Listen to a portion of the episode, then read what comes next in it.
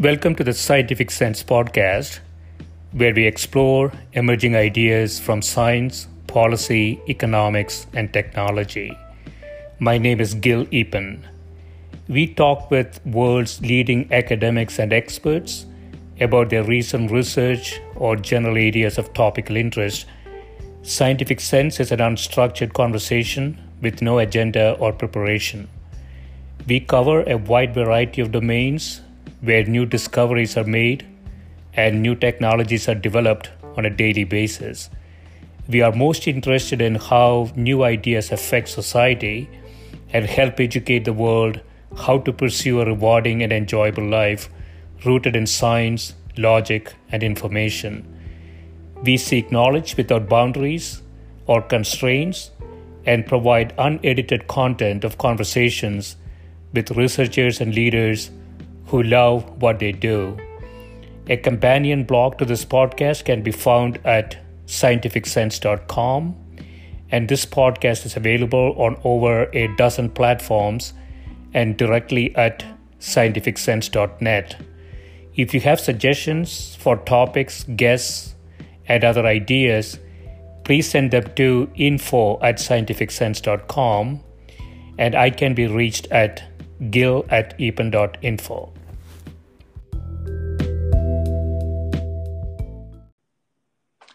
My guest today is Professor Eric Berglof, who is Professor of Economics at the London School of Economics. He is also the Chief Economist of the Asian Infrastructure Investment Bank, AIIB, the Beijing based multilateral development bank established in 2016 with a mission to improve social and economic outcomes in Asia. Welcome, Eric. Thank you very much.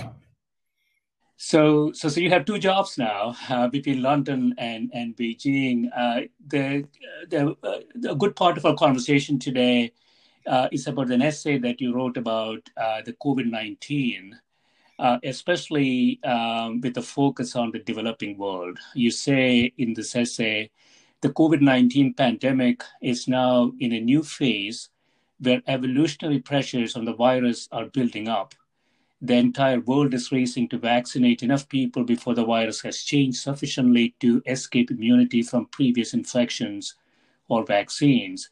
Uh, but now we are not winning this race in much of the emerging and developing world, leaving everyone vulnerable to the mutating virus.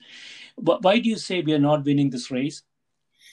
Well, I, I think there is uh, very clear that if you look at what happened, sort of at the at the global level, the rich countries and the big countries have been able to scramble for vaccines and and taken uh, you know the bulk of the vaccines uh, until very recently a few weeks ago essentially no nothing had gone to the developing uh, and emerging part of the world. So there are now some some initial positive signs but you know they're still trickled in, compared to what is needed. Yeah yeah, it is uh, the problem. This is a systemic problem, right? So uh, it, it, doesn't really matter if the US or EU get 70% of the people vaccinated. The problem to solve ultimately is to get to herd immunity, get about 6 billion people vaccinated um, because we are traveling all around the place and you cannot contain something like this as we found out from the mm-hmm. uh, from the pandemic as well as the, the variants that are emerging from different parts of the world so the, the, is that is that the problem that we are not really focusing on the entire system of 8.3 billion people well i think it's very important uh, what you said you know until you know the virus is extinguished everywhere. We are not we are not safe anywhere. So so i think that's a very um, important uh, thing to remember. Actually i was part of a of a panel of, of um, scientists epidemiologists uh, virologists and and i was sort of token economist and we had even an anthropologist. And we looked at starting from different science, science scenarios what will happen to virus uh, what will happen to vaccines to antivirals you know to to um, fight p- for people who, who are have actually got the infection and so on. And one thing that we concluded from that um, exercise that, that you know this vi- virus will be with us, will as we call endemic, and will be with us for, for the foreseeable future and maybe forever. And it could be that actually what's happened now is that we have introduced a new disease that uh, will be with mankind for, for you know for a very long time.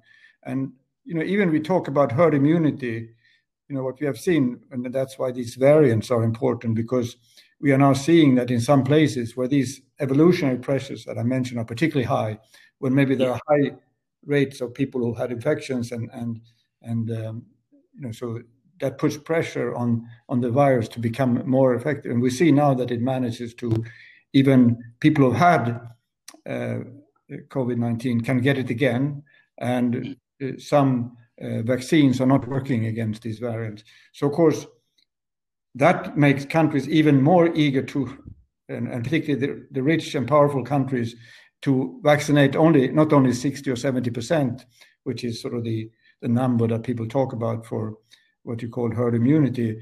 They actually now aiming for 100 percent because they don't feel that they they you know they can guarantee herd immunity. So you know there is a, a very real possibility also that you know once these vaccines reach the developing world and, and the emerging world on, on a larger scale that these vi- uh, vaccines are no longer uh, even effective. I, I mean, it's a bit of a, you know, um, it, it, doesn't necessarily have to be that way, but it's, it's a very real possibility. And people have worked on on immunity and so on. They are not very convinced, and we know that um, you know for for certain things, uh, you know, these are recurring, maybe even annual vaccinations you will have to have to to um, to, to, to to manage um, uh, maintain immunity. So you know, a lot of unanswered questions, and of course we know a lot more now than we did a year ago, but there's still a lot of uncertainty, both in the scientific dimension, but also on the social science dimension. And we have learned a lot, but as I said, you know, the, there are so many questions left to to understand. Yeah, I mean, it's, it's interesting, you know, from a scientific perspective, it is clear that the viral load, and, and you have to look at the world as a system, uh, is going to be uh, proportional to the probability of variants emerging. And so it doesn't really matter if you have a few countries fully vaccinated, as long as the virus exists at some level around the world, it is going to create variants, it is going to get uh, mutate. And then the question is, as you say, um, we might end up with sort of uh, so we have the seasonal flu vaccine. We've been struggling with flu forever. Uh, we haven't been able to conquer that, so we have a seasonal flu vaccine. We might end up with a uh, a cocktail of vaccines every season that might include uh, maybe a you know a, a set of variants uh, of COVID then, from an implementation perspective, as you say, the compliance rate for flu, I think in the US is something like 50%, EU is in that range, but it is not at all prevalent in the developing world.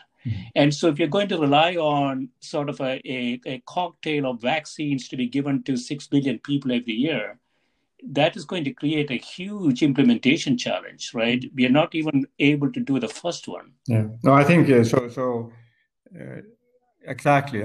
We can talk a little bit about the, the first one, you know, the, the, the coordination exercise that's going on at the moment. Uh, I would argue that it's the most ambitious and most comprehensive coordination exercise we have ever tried to undertake. Because it's not, we're not talking about sort of traditional immunization, which mostly focused on, on uh, children. And now we're talking about whole populations and uh, also working in sometimes very difficult areas. And as you know, you could even have you know conflict zones where we'll ever never ever be able to reach with um, you know with immunization campaigns. So even in those very maybe geographically uh, constrained um, environments, uh, the virus can persist. So that's why it's so important now to early on get a very broad um, uh, delivery. Uh, and there are very nice and, and well thought out um, uh, schemes for getting this in place, but it it just has taken a long time to, to get them to start to work. There's something called COVAX, which basically is trying to at least provide you know 20% um, of the population in the poorest countries, and that it took a long to get start long time to get started.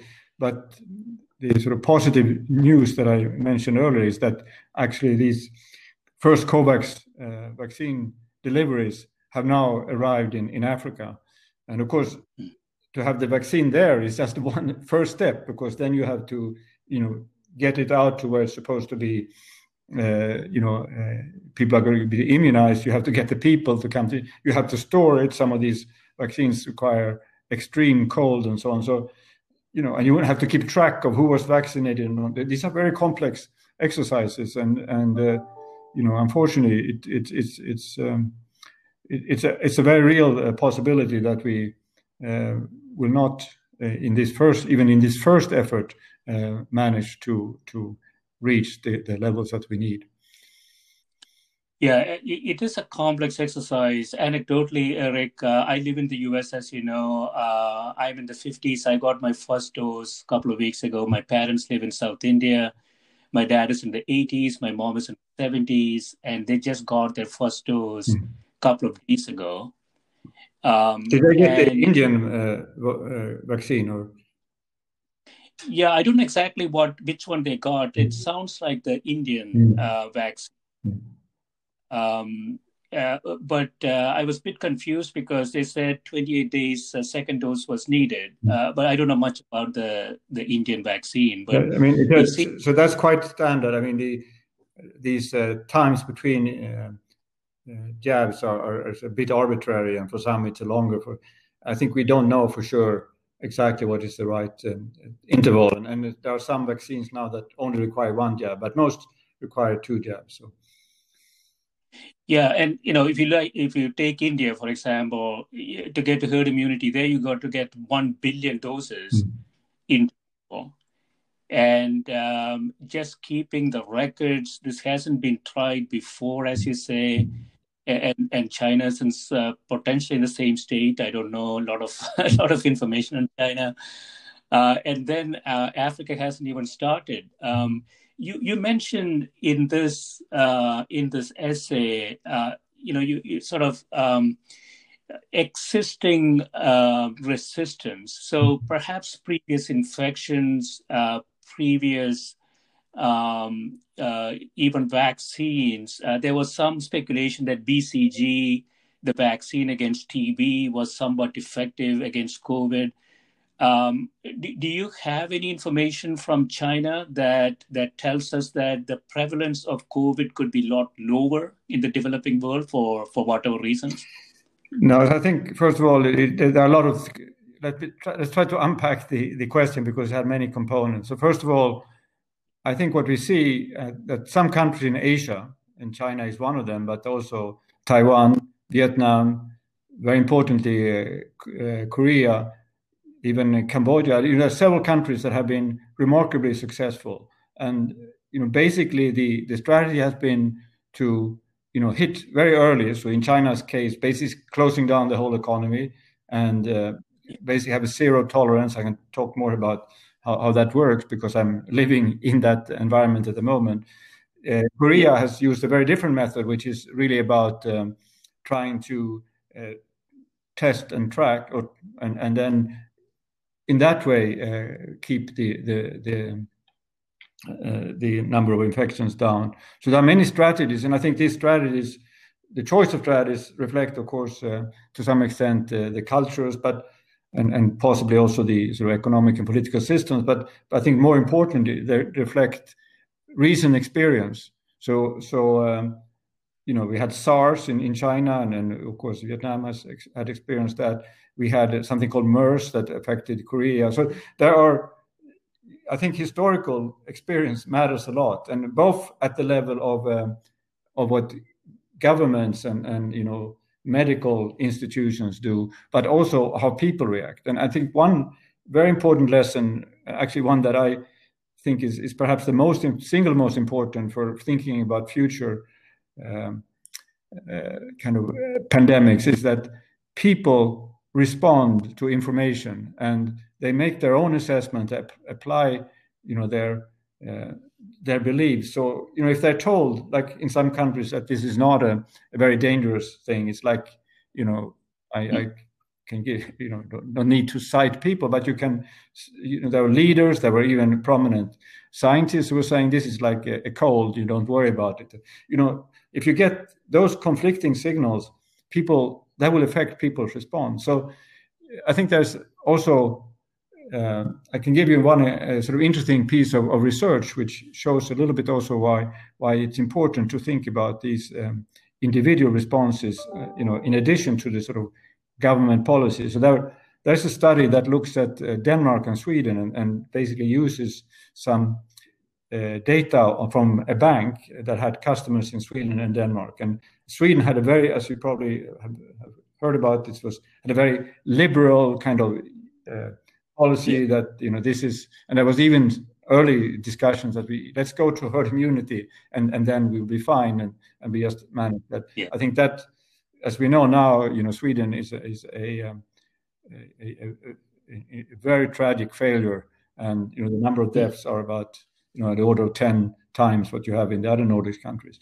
Denmark chose a very different way, so that's why it's interesting to compare what happened to to to people's behavior. So so what this article does is that it looks at consumption patterns. How much did people uh, adjust their consumption? And and the, the rough neighborhood is that say on about 25% of consumption reduced um, in both countries just uh, um, because of individual behavior. So people responded in the same way, independent of whether there were rules or not. And then the rules yeah. added maybe another 4%.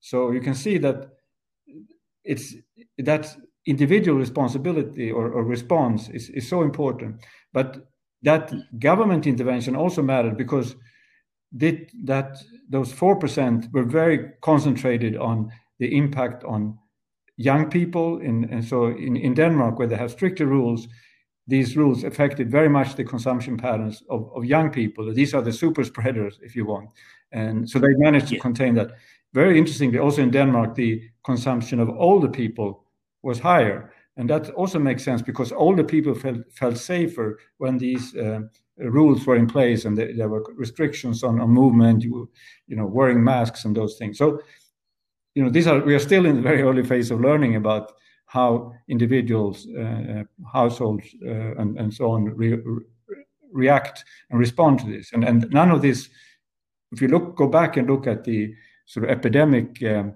models that were used at the early stages of, of this pandemic, none of them capture this. And I think there's been a lot of research, and hopefully, when we come out of this pandemic, that has been one of the most important insights is that we need to com- integrate into these um, various um, pan- uh, epidemic models uh, this human behavior and, and, and the fact that people will look at the information they have, will look at the behavior of others, and so on.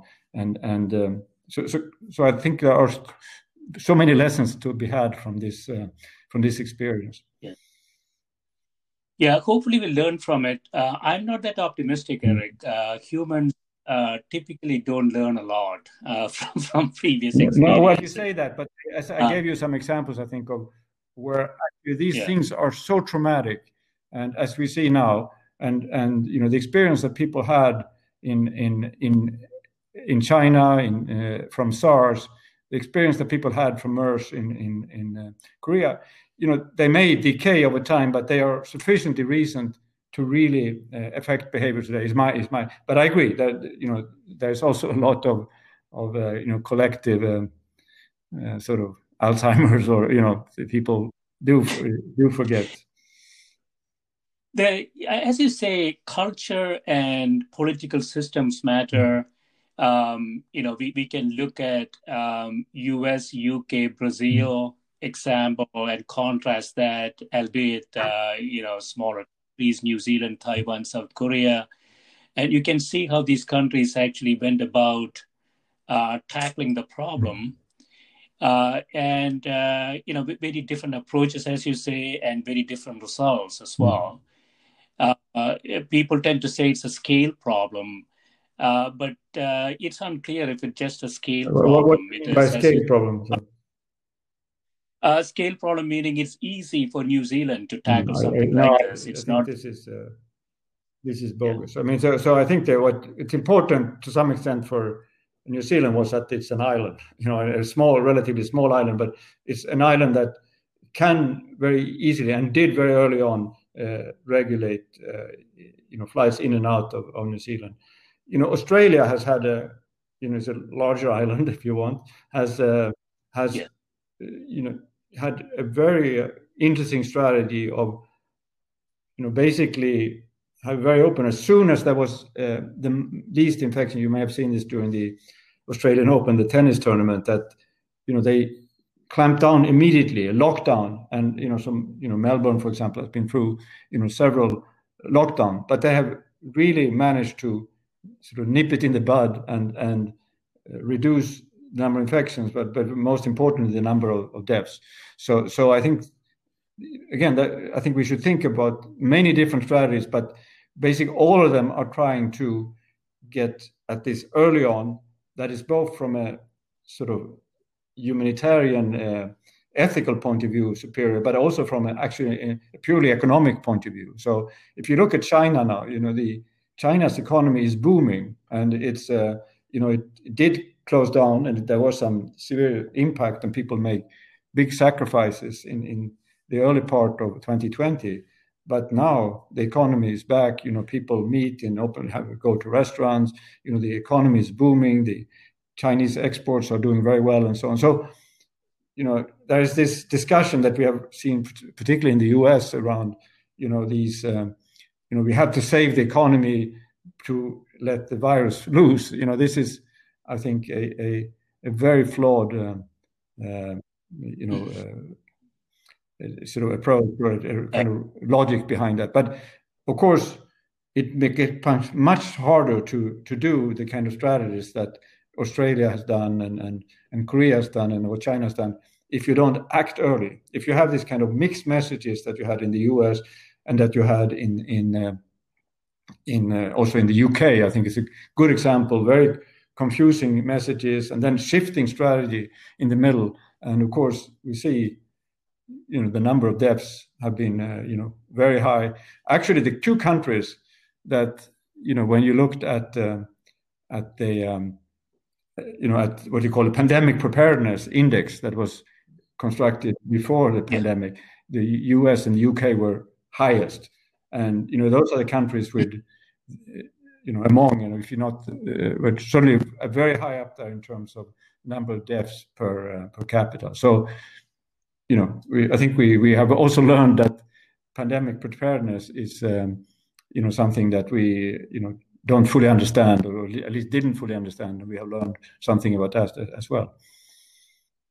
Yeah, preparing is one thing, Eric. Uh, what we also learned from this uh, cycle is that leadership matters. Uh, leadership, when something bad happens, uh, really matters. Uh, you want to differentiate how countries tackle this, you can go straight to their hmm. leaders and uh, you will get a very high correlation between what the leaders were doing and what the outcomes have been. It's not that difficult uh, to get that data, to analyze that data. You have a larger point in the essay. Uh, you say that we could piggyback onto this most ambitious of global coordination exercises to build up resilient health systems prepare for future pandemics and expand towards universal health coverage.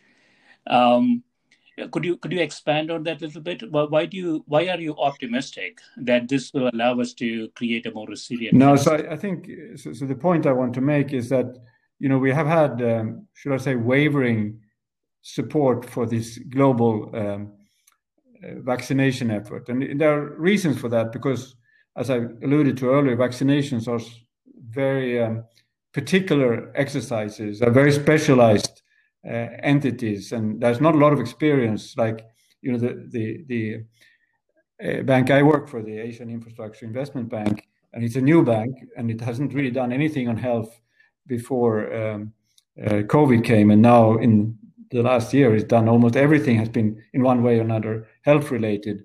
But you know, now we have uh, decided, or we are thinking about how to uh, create a, stronger or, or, or build a, a, health business, if you want. And I have actually been in charge of thinking that through. What you really must understand there that to, to work in the health in general requires a lot of capacity. It's a very it's fraught with uh, market failures, as we say, and government failures, and and you know very heavy regulated areas. So you need a lot of institutional understanding.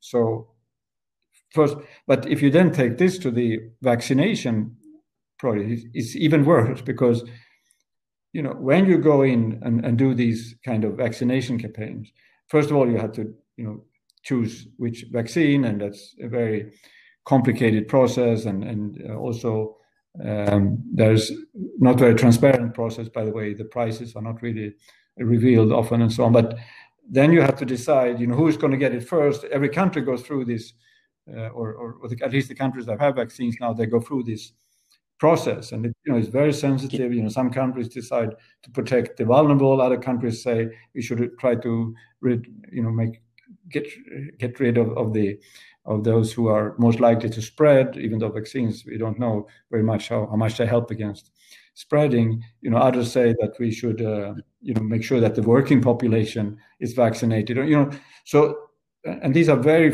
profound um, decisions that it's very hard for any outside organization to to really um, uh, intervene in. So these decisions have to come out of some kind of you know whatever democratic or whatever political process you have in a country. So so that's the first thing. But then you you know you have often there are security concerns. So traditionally, a lot of vaccination efforts have been about you know we call it fly by night operations because of security concerns for health workers and, and maybe even for the people who uh, get these vaccines because in some countries of course there are a lot of you know uh, bad information of, about what the vaccines are and, and what why they are being vaccinated and there have been maybe abuses and so so i'm just saying these are very complicated things. So for institutions to take on this kind of business it's it's very uh, it's very striking that that uh, few even the world bank which has you know more than a thousand people you know, including their consultants working on health there are very few people who know something about vaccination and maybe one or two people who know something about vaccinating a whole population. And then you have to go to UNICEF. I'm, I'm, I'm yeah. just saying the, the complexity here when it comes to delivery of you know procurement and buying vaccines may be complicating itself, but then you have to deploy vaccination, logistics, you know, all all the things that come with that. Yeah, I mean the issue is it's a worldwide problem and it's unclear to me, Eric. Uh, you, you can let me know. It's unclear to me if there is any world organization, including the WHO, uh, is in a position to tackle a worldwide pandemic problem. Um, I don't know if they have the resources, if they have the power, uh, if they have the authority to do anything about it.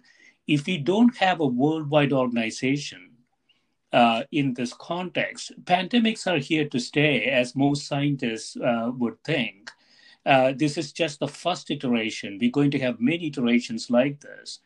And if we don't have a worldwide organization, we're going to get this patchwork of um, of um, interventions by different countries, uh, and it's it's not going to really help us uh, to actually solve the problem. So, do you see are there organizations, um, worldwide organizations, who can step into, um, you know, sort of thinking about this more holistically? Yeah, I was actually part of an exercise, a very interesting exercise that uh, the G20 uh, commissioned under the German presidency, and, and uh, there was a report presented in 2018, uh, and it was focusing not just on on pandemics, but it was focusing on on sort of the global financial system in terms of development and in terms of financial stability. And of course, we see now that you know a pandemic is very you know it's it's you know killing people, getting people sick, you know affecting growth, but it, but it's also uh, affecting uh, financial stability and so on. So we thought a lot uh, about it uh, uh, at the time, and and I think there is there are some ideas for how to create what we call sort of global platforms, and they have to look different for different types of global challenging. They look different from for climate and and maybe for uh, you know migration and so on. But for when it comes to pandemic response, it's very clear that there has to be a an institution that can lead this with a, with a political because it's as I emphasized there are so many political decisions and that are of course very profound uh, scientific um, uh, decisions to make.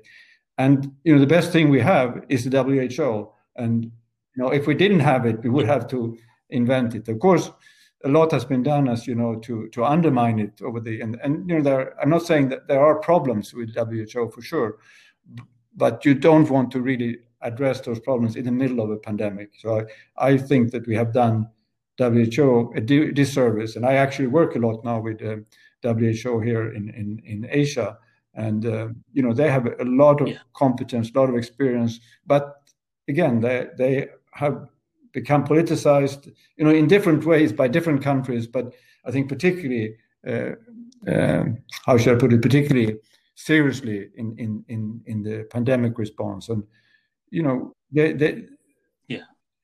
But even WHO does not have this uh, on, on vaccinating uh, full population. So we they have to build those kind of, of uh, um, expertise, and the UNICEF has been very important for vaccination. And so I think the, the lesson from all this is that we need a system with uh, institutions like the WHO and UNICEF for so the medical and political leadership, and then you need the what you call the multilateral development bank, you know, like like AIIB to help deliver and you know build uh, Uh, health systems that are more resilient. I think one of the lessons that we draw from this pandemic is that you know there were such deep fragilities in in really in just basic healthcare that has amplified the impact of, of the pandemic, and of course a lot of other things, also social inequity and, and, and so on, and the difference across the effect on women and men. All those things have come out, and, and we need to think about you know when the next pandemic comes because it will come and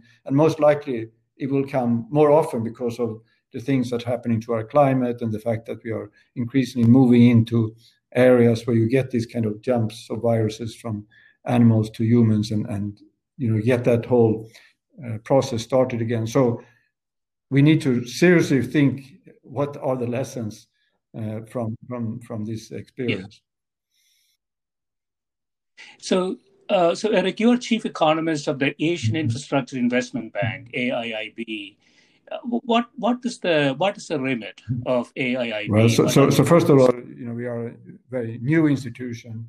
Uh, it was it has now um, 103 shareholders. I think it, it thinks of itself, or we think of ourselves as as really trying to look at the world also from the perspective of the emerging and, and developing kind of certainly I think see my own role as a as a chief economist to to really try to see, for example, as I've tried to convey now in in thinking about this um, pandemic, that you know what is what does the world look like for, from these countries, and how can we um, get policies, build institutions that better uh, represent those countries and, and better support their growth for their response to to the pandemic. I think that's very core to, to what AIIB does. Of course, AIIB was created initially for physical infrastructure, but increasingly then became for digital infrastructure. And, and now we see you know, hmm. what happened in, in, uh, in the pandemic that you know, a lot of this uh, um, physical infrastructure is underutilized or, or you know completely locked down because of the pandemic and at the same time you know a lot of the opportunities that have been created comes from the digital dimension that people have been able to in in some countries and in some professions work remotely and, and manage to but of course this is very uneven and these kind of digital divides have been you know emphasized or uh, made more uh, uh, because of, of the pandemic. I think you know, if you look at it, uh, if you want to take something positive out of the pandemic, uh, it is that it has accelerated and development was already underway. But I think the world will not look the same in, in this respect after the pandemic. And, and I think there's also hope that if we can push these um, uh, digital access into a much broader uh, parts of, of the world and parts of, of the population, that that can have very significant um, uh, development uh, effects and, and affect people's uh, lives and livelihoods in, in very profound ways. Yeah, so AIIB, so where, where does the funding no, come so from for AIIB? A, what you call multilateral development bank. It has, uh, as I said, 103 shareholders, so 103 countries have paid in. China uh, is the largest shareholder, uh, and you know it's like one one third or, or a little bit less of, of the of the capital.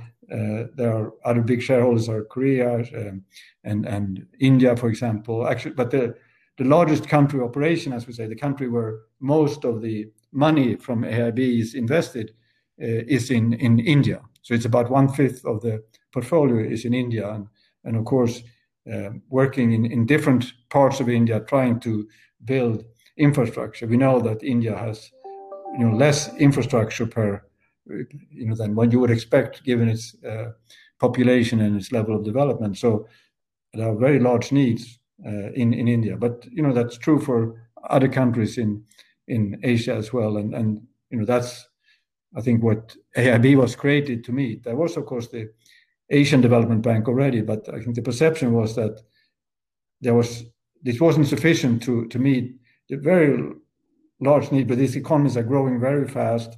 You know, growing populations, huge needs to adjust these economies to you know to reduce the impact on climate and eventually you know move to you know net zero carbon and so on. All those changes you know giving people mm. access to jobs uh, you know dealing with large migration pressures uh, into cities and so all those things require massive infrastructure investment. So that and i think you know there will be room for more institutions for sure but but uh, for me it's very exciting to work at the at the new institutions. I worked at slightly older institutions and there are all these questions of that you ask about you know what is the purpose? We're kind of thinking about them almost on a, on a, uh, a daily basis because you know there are decisions that we make that will impact where the bank goes in the future. Yeah. Yeah I mean, it's interesting. You say uh, it was it was conceived uh, with a focus on physical infrastructure but increasingly you're thinking about yeah. the digital infrastructure. Uh, the pandemic um, uh, may have accelerated the need for digital infrastructure. Uh, I don't know what it's going to do to the physical infrastructure. Perhaps one could argue the physical transport of humans uh, perhaps will decline. So many of the conventional uh, physical infrastructure needs uh, may decline. But on the other hand, the digital infrastructure requirements are going to be a lot higher. So, in some sense, uh, perhaps optimistically, this might be a way to leapfrog, um, you know, from uh, from where you are uh, in large Asian countries, and and really focus on how the future might look like. Is that? You know, that I think that uh, we should probably not completely uh, uh, leave out the physical infrastructure. You know, it's still very important for for livelihoods and people's you know standard of living in in in in, in you know particularly in rural areas, but also you know the there is a lot of issues around infrastructure in in in uh, in the big cities as well. So you know it's not like this will not uh, there will continue to be growing needs for that. But I, I do agree that there is an opportunity for uh, for uh, Asia and and for emerging and developing countries to perhaps, as you say, leapfrog to to pass over some development stages. And you know there are many examples of this. So, for example, look if you look at, at China, and it's, it's, it's very interesting when you live here that you know a big problem in China historically has been that you know the life uh, if you live in remote areas have been you know very poor very poor access to finance poor access to goods you know very uh, um, uh, you know few uh, no health services all those things but actually today, you know, this is a remarkable achievement by combination of you know these online sales, you know, Alibaba and, and so on, Taobao as they call it here.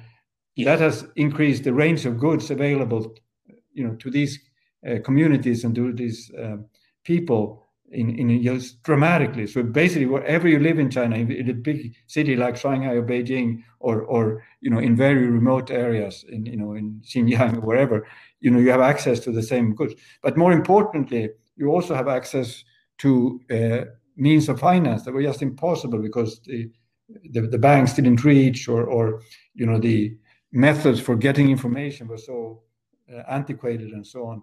You know, through these um, digital payment systems that they have now, we, you know, we call it WeChat or Al, uh, Alipay and so on. These are fantastically efficient and and uh, has radically changed the lives for, for people. And, and this is, in a way, a, a sense of, of, of, of leapfrogging. It's, it's a kind of financial development model that we haven't seen before, that at such you know, a lower level of, of development, you get this incredible um, um, spread of, of, of access.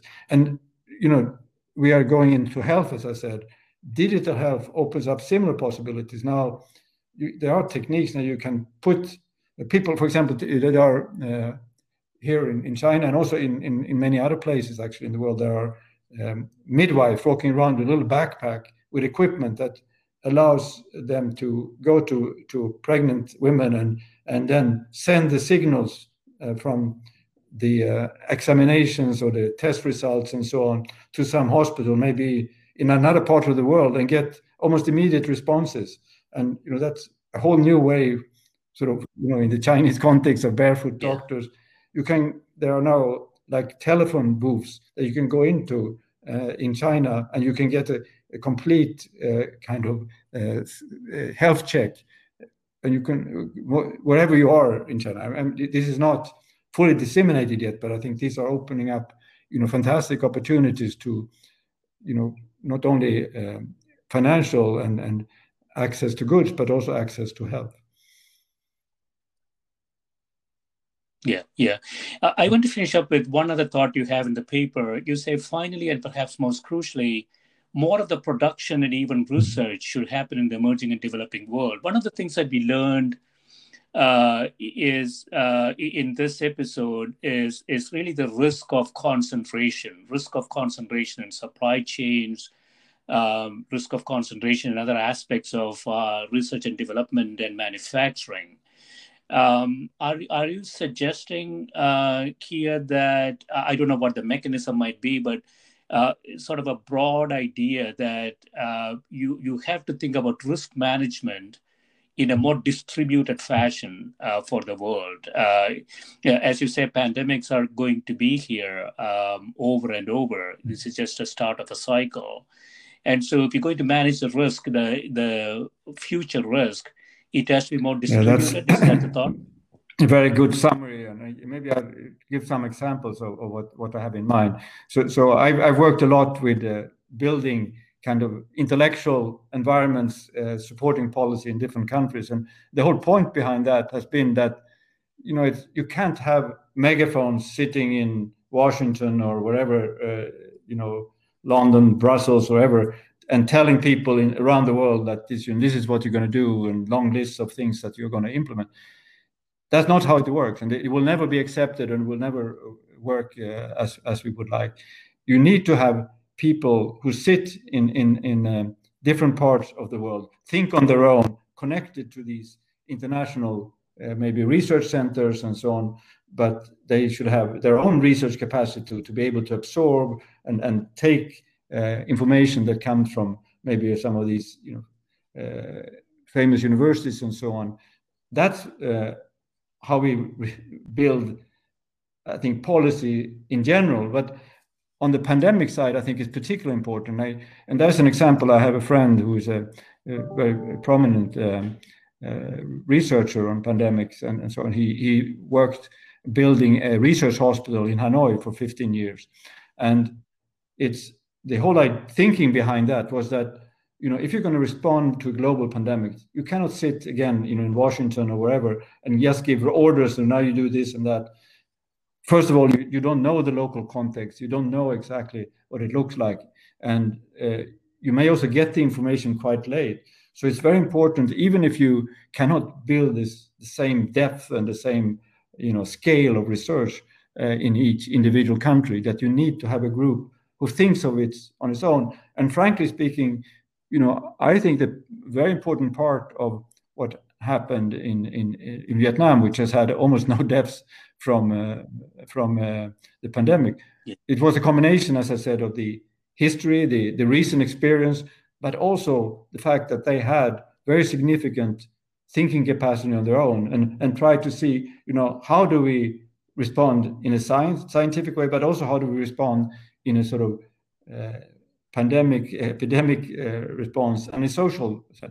Similarly, in, in, in Wuhan, there was actually a center that had been partly connected to the Hanoi Center, but also connected to some uh, institutions in the UK that very early on, you know, put up the the uh, the, uh, the DNA sequence of the virus. You got this explosion of of, uh, of scientific activity because there was this local capacity, and that has been the base, I think, for for vaccines coming so quickly. I mean, this is really uh, unprecedented speed in, in generating vaccines. And it comes to some extent, at least, from this more decentralized um, uh, system that you need to respond to, to different global challenges. Yeah, yeah, excellent. Yeah, this has been great. Uh, no, thank you. I so really enjoyed it, and, and, and uh, I think you you have really put the the finger at some very important issues. So thank you for having me. Sure. Yeah. Thanks so much.